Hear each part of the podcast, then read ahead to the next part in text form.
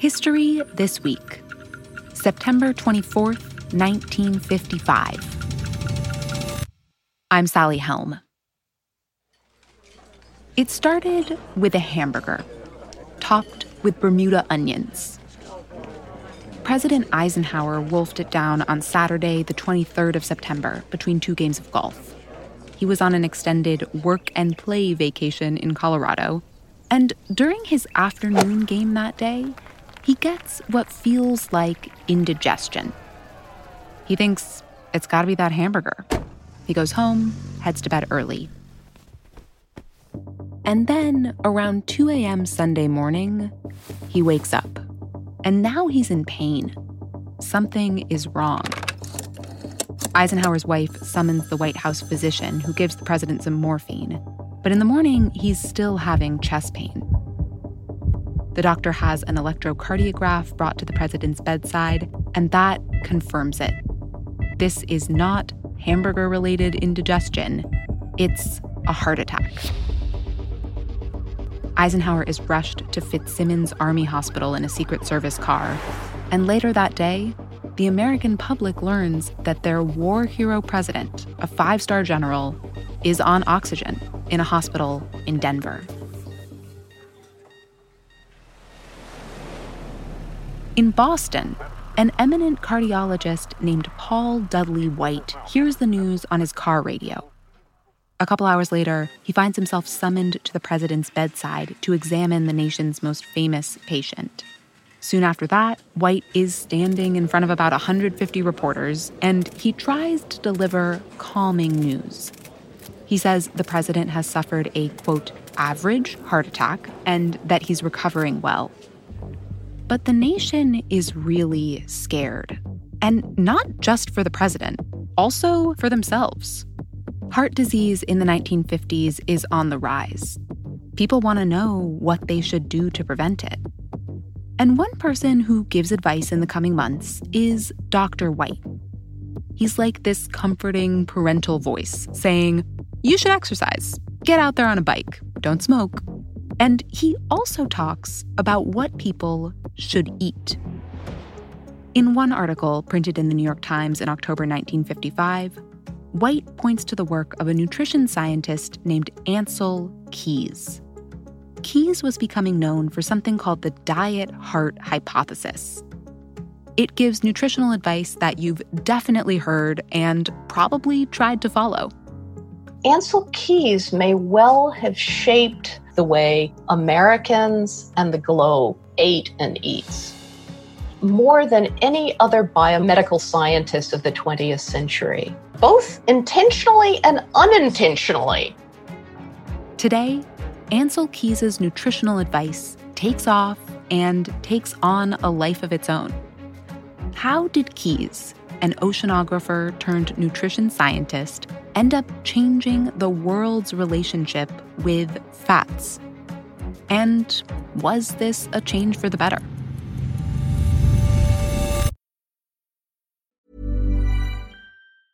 It's that time of the year. Your vacation is coming up. You can already hear the beach waves, feel the warm breeze, relax, and think about work. You really, really want it all to work out while you're away. Monday.com gives you and the team that peace of mind. When all work is on one platform and everyone's in sync, things just flow wherever you are. Tap the banner to go to Monday.com.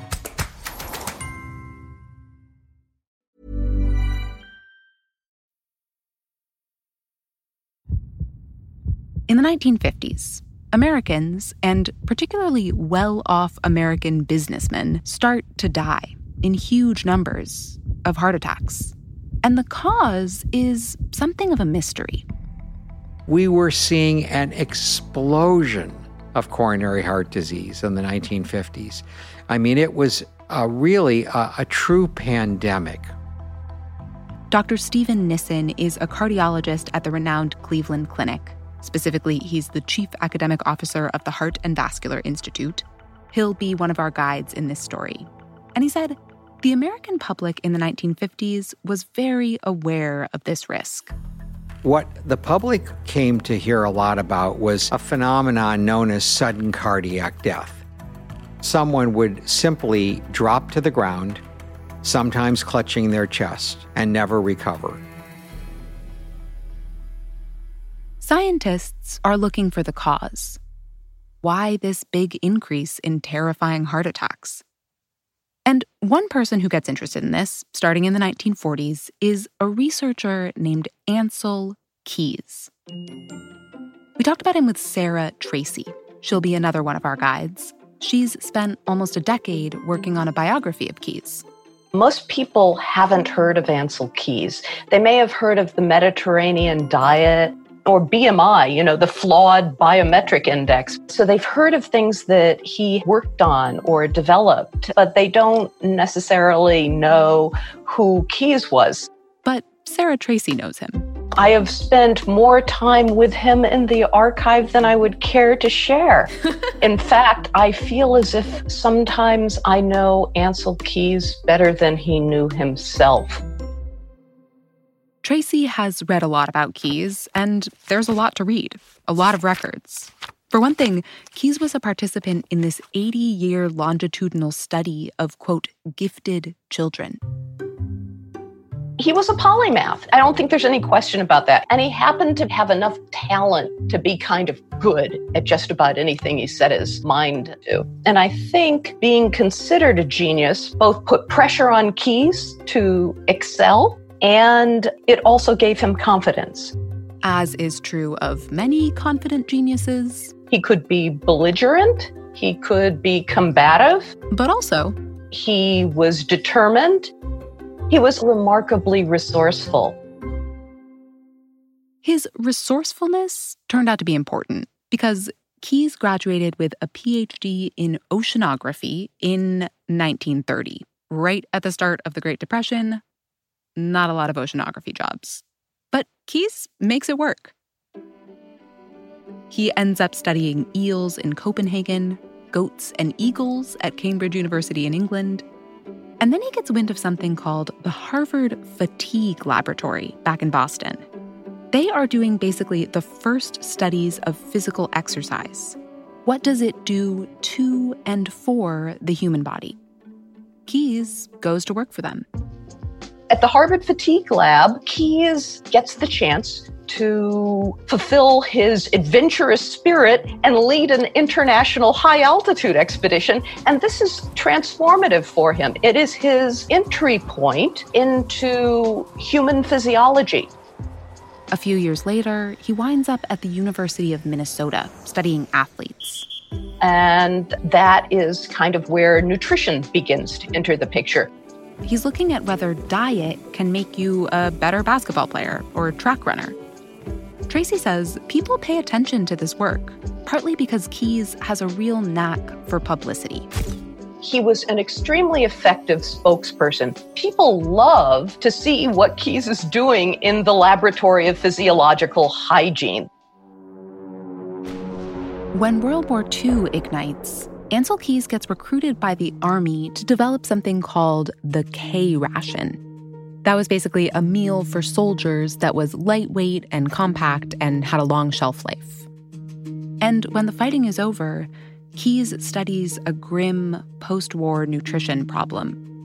What foods should people eat to recover from starvation? That project takes years, but eventually, he's looking for something new to study and after talking about all of the health problems of the Second World War, the press starts to report on other health problems. And one of those problems happens to be heart disease.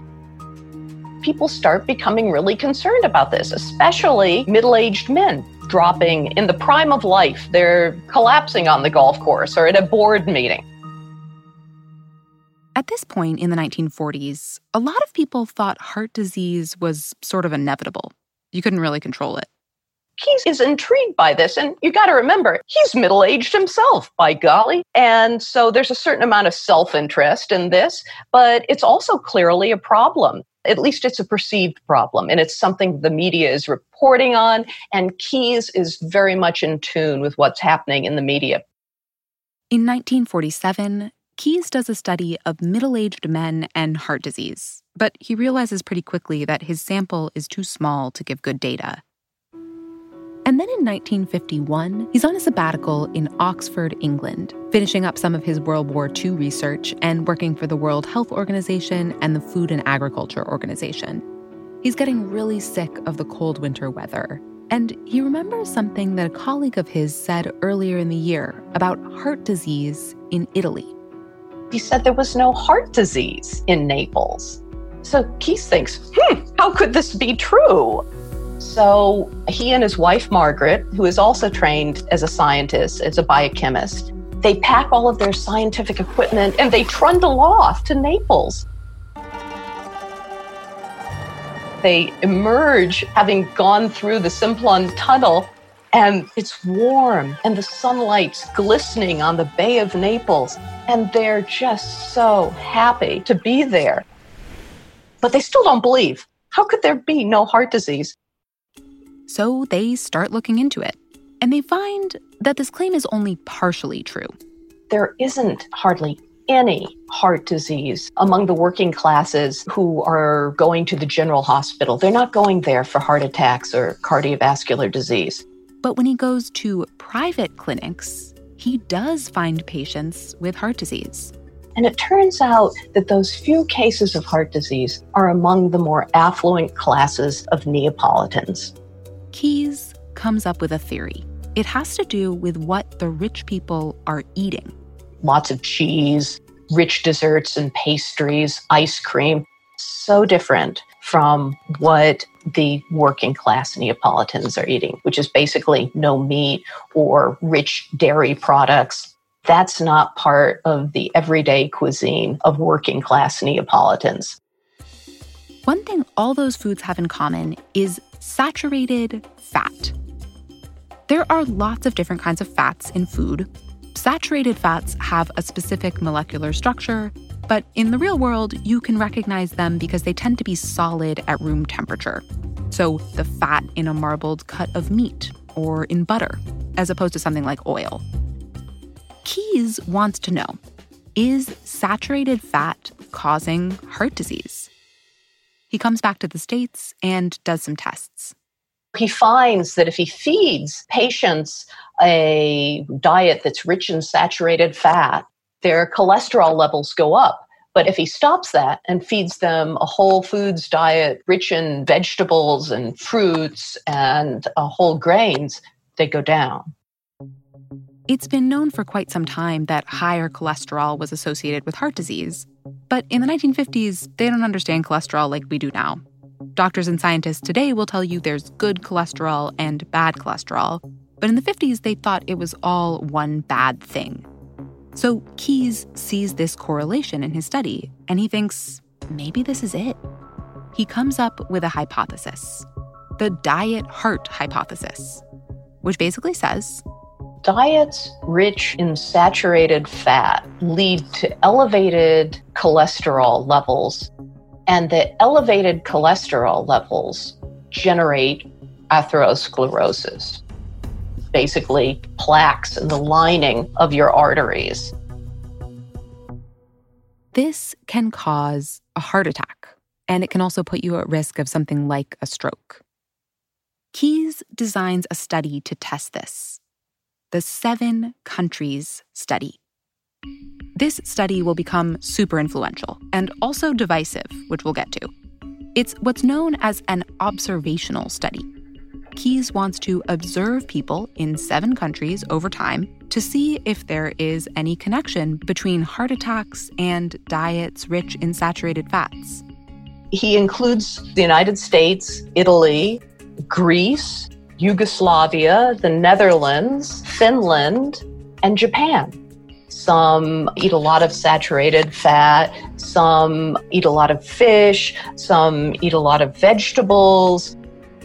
An observational approach isn't perfect, but Keys thinks it might lead to some answers about heart disease. Nothing like this has really been tried before. To make it happen, he needs to do what's called a pilot study test his approach. And he doesn't want to do this alone. So in 1953, he reaches out to America's favorite cardiologist, Paul Dudley White. He's widely regarded as one of the founders of preventive cardiology. He thought that there might be things you could do to prevent heart disease. This is before White becomes Eisenhower's doctor, but he's still very well known. He wrote the textbook on heart disease called Heart Disease. He's a big deal. But remember, Ancel Keys is a very confident guy. It probably didn't take him long to get up the courage to reach out to Paul Dudley White and say, Hey, I'm trying to figure out what causes this epidemic of heart attacks. Would you come with me on a pilot study that I'm doing? And Paul White agreed. This is a big win for Keys. He's done a lot of work in health and nutrition at this point, but he's not a doctor. So having White by his side is really valuable. They travel to Naples, then go from country to country, training local researchers to collect data. And as he sees the patterns in these countries, White becomes more and more interested in Keys' hypothesis. This was an interesting way of thinking about heart disease prevention, and he was persuaded that at least Keys needed to be able to test his hypothesis. But Keys is still in the pilot phase. White and other doctors and scientists know that he doesn't yet have proof. It's just a hypothesis. And some of them are skeptical. They don't think it'll turn out to be true. Amidst all this debate, Keys is still working on his seven country study he doesn't know it yet, but this still early research is about to get a big signal boost. When, in September of 1955, President Eisenhower suffers an unexpected heart attack.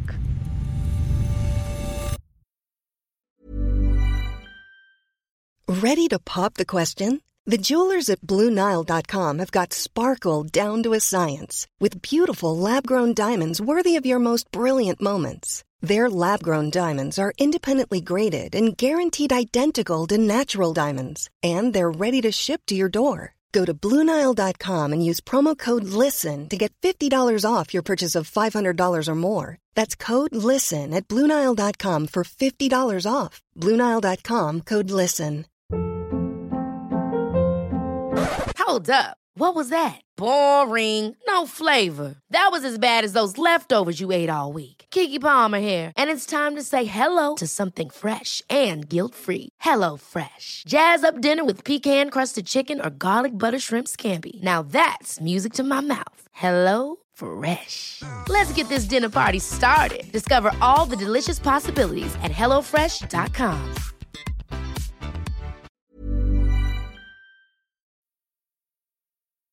When word gets out that Eisenhower has had a heart attack, people are scared because, for the most part, you have a heart attack and you die. So obviously, they were terribly concerned for President Eisenhower.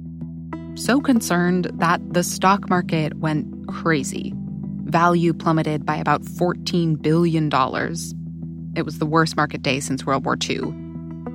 And so, when the famous Paul Dudley White is rushed to the president's bedside and begins to give people updates on the president's progress, the public is hanging on his every word. And he's trying to comfort them by telling them that really, rather than this being an inevitable consequence of old age, we can actually do some things here. The president can change his lifestyle, and the prognosis isn't grim.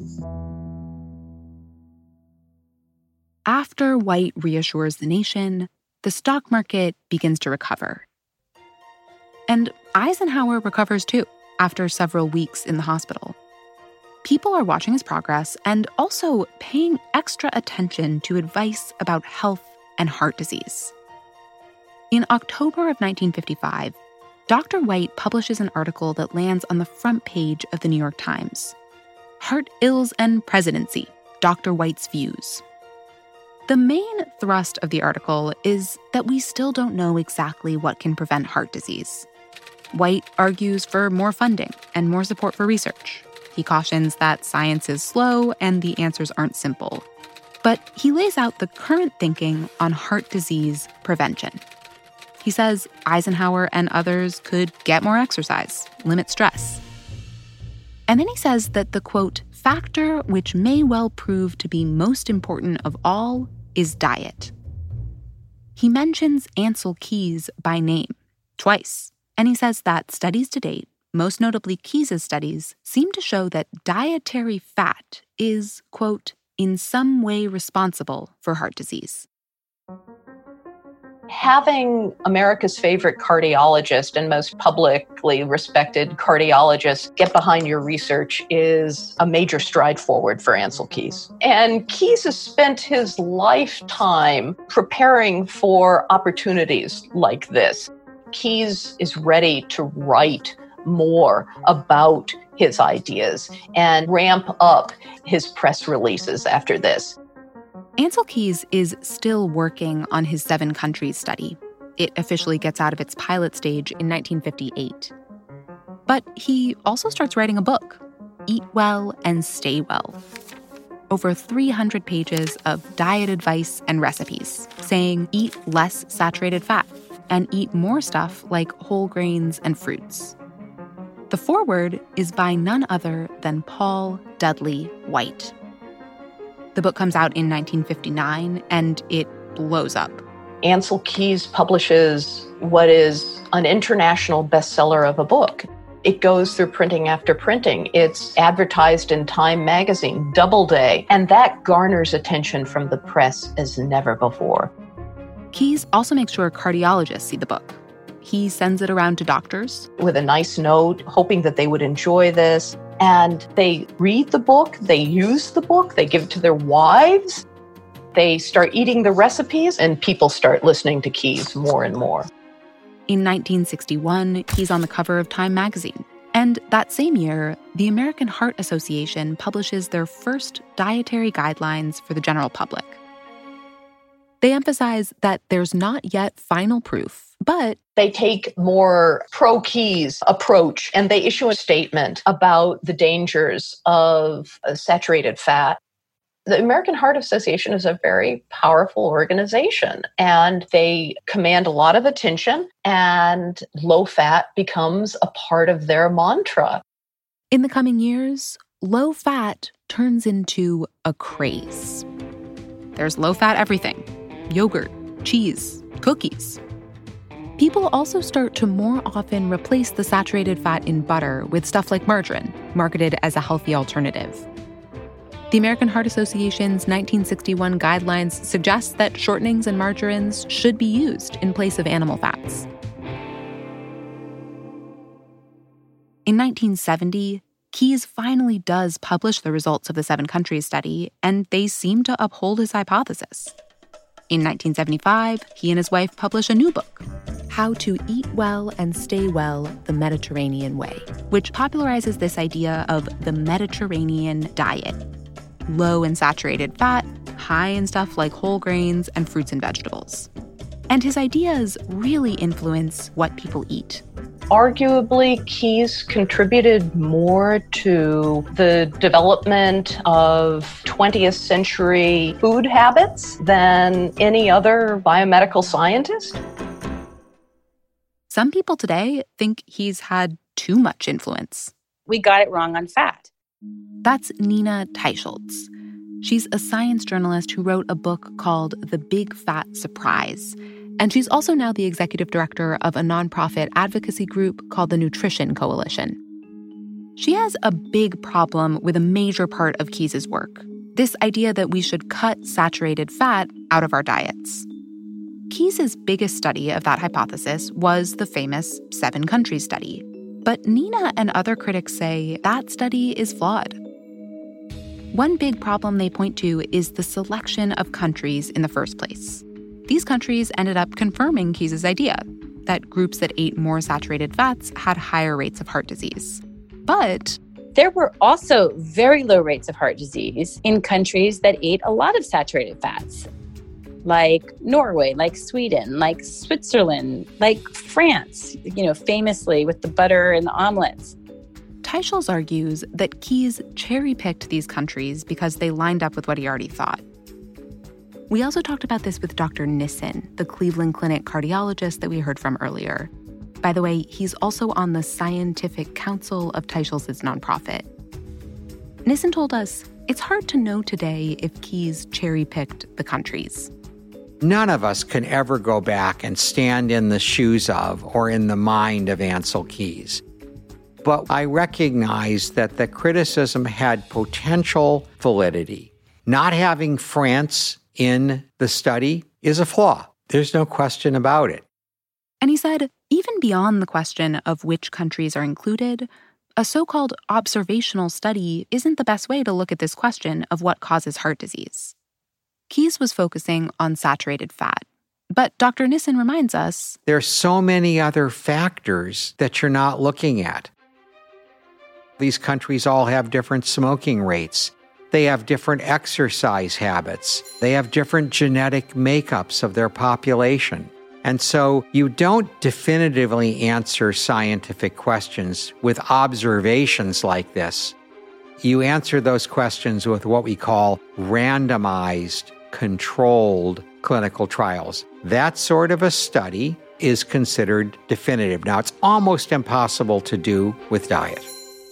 Because it's really hard to totally control what people eat. Now, Nina Teicholz does point to some studies that she thinks come closer to meeting this standard and that cast doubt on the saturated fat hypothesis. She especially notes one that was conducted in a mental hospital in the 1960s, where food could be much better controlled. And she also points to more recent meta studies that analyze many studies together. Her takeaway is there is not rigorous evidence to show that saturated fats cause heart disease, and there's no reason to avoid them or the foods in which they exist. Now, there are certainly people who disagree, notably the American Heart Association. Their guidelines have changed over the decades, but today they say that you should be eating a diet high in stuff like nuts and olive oil and low in saturated fat, choosing low fat milk, eating less red meat. Dr. Nissen is sort of in the middle. Mostly, he says, we really just need more and better data. We don't have really reliable answers. We don't know what's healthy and what's unhealthy. Now, Dr. Nissen says, and pretty much everyone agrees, smoking is bad, exercise is good. High levels of a certain kind of cholesterol in the blood, called LDL cholesterol, are bad. But he says it's not clear how much diet influences that. And he also says there is one randomized controlled clinical trial that he thinks gives us the most clues of any study so far. A study from Spain found that the so called Mediterranean diet, rich in olive oil and nuts, with some meat and lots of fruits and vegetables, is good for the heart, at least for the group of Spaniards that it studied. And that diet is essentially what Ancel Keys ended up arguing for. But Dr. Nissen still says the science is frustratingly limited, and heart disease is still the leading cause of death around the world. So, was Ancel Keys wrong or was he right? Jury's still probably out on that. He's probably right to some extent that eating a lot of saturated fat does drive up LDL cholesterol a bit, but it doesn't, in fact, reflect upon the big picture. Painting saturated fat as the public enemy number one may have taken us off target. Because, he says, it led to stuff like low fat snacks supermarket shelves stocked with highly processed crackers, cereals, and low fat products that tended to replace fat with processed carbohydrates and sugar. And then people start to assume that those are healthy because of this background sense that fat is the worst thing. When people ate more sugar, rates of diabetes rose, which puts you at higher risk for heart disease. And arguably the most definitive bad consequence butter gets replaced with margarine and Crisco, not just on our dinner tables, but also hidden in our food products. These typically have something called trans fats. We now know that trans fats are definitely bad for us and, in fact, increase the risk of heart disease. Avoiding trans fats is one thing that everyone we talked to agrees on. So, unfortunately, a lot of the downsides from the Ancel Keys work turned out to be just as prominent as the upsides. Biographer Sarah Tracy sees this as a case of unintended consequences. He never anticipated that the food industry would hear low fat and respond with taking vegetable oils and hydrogenating them in high fructose corn syrup. She says he was a scientist who also loved food. And his advice might have taken off in part because he gave people a story about food that they could also love. He basically said through his cookbooks you can eat really well and you don't have to be rich to do it. We can learn from other cultures because so many of them eat in ways that are not as expensive or rich, but they're every bit as flavorful. Tracy said that with his cookbook proceeds, Keys ended up building himself a house on the coast of Italy, where he enjoyed the Mediterranean lifestyle that he had tried to popularize.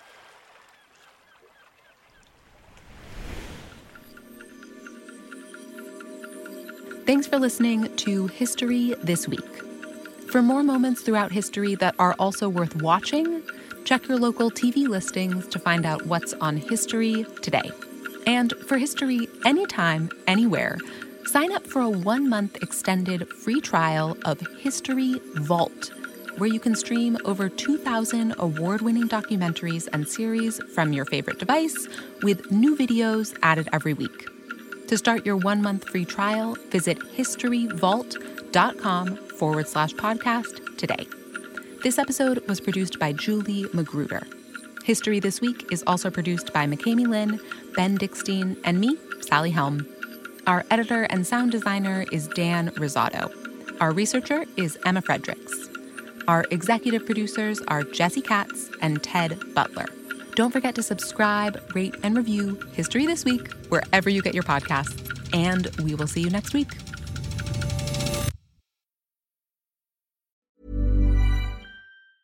Ever catch yourself eating the same flavorless dinner three days in a row? Dreaming of something better? Well, HelloFresh is your guilt free dream come true, baby. It's me, Keke Palmer.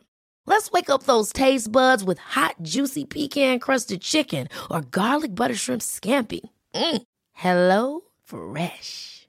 Stop dreaming of all the delicious possibilities and dig in at HelloFresh.com. Let's get this dinner party started.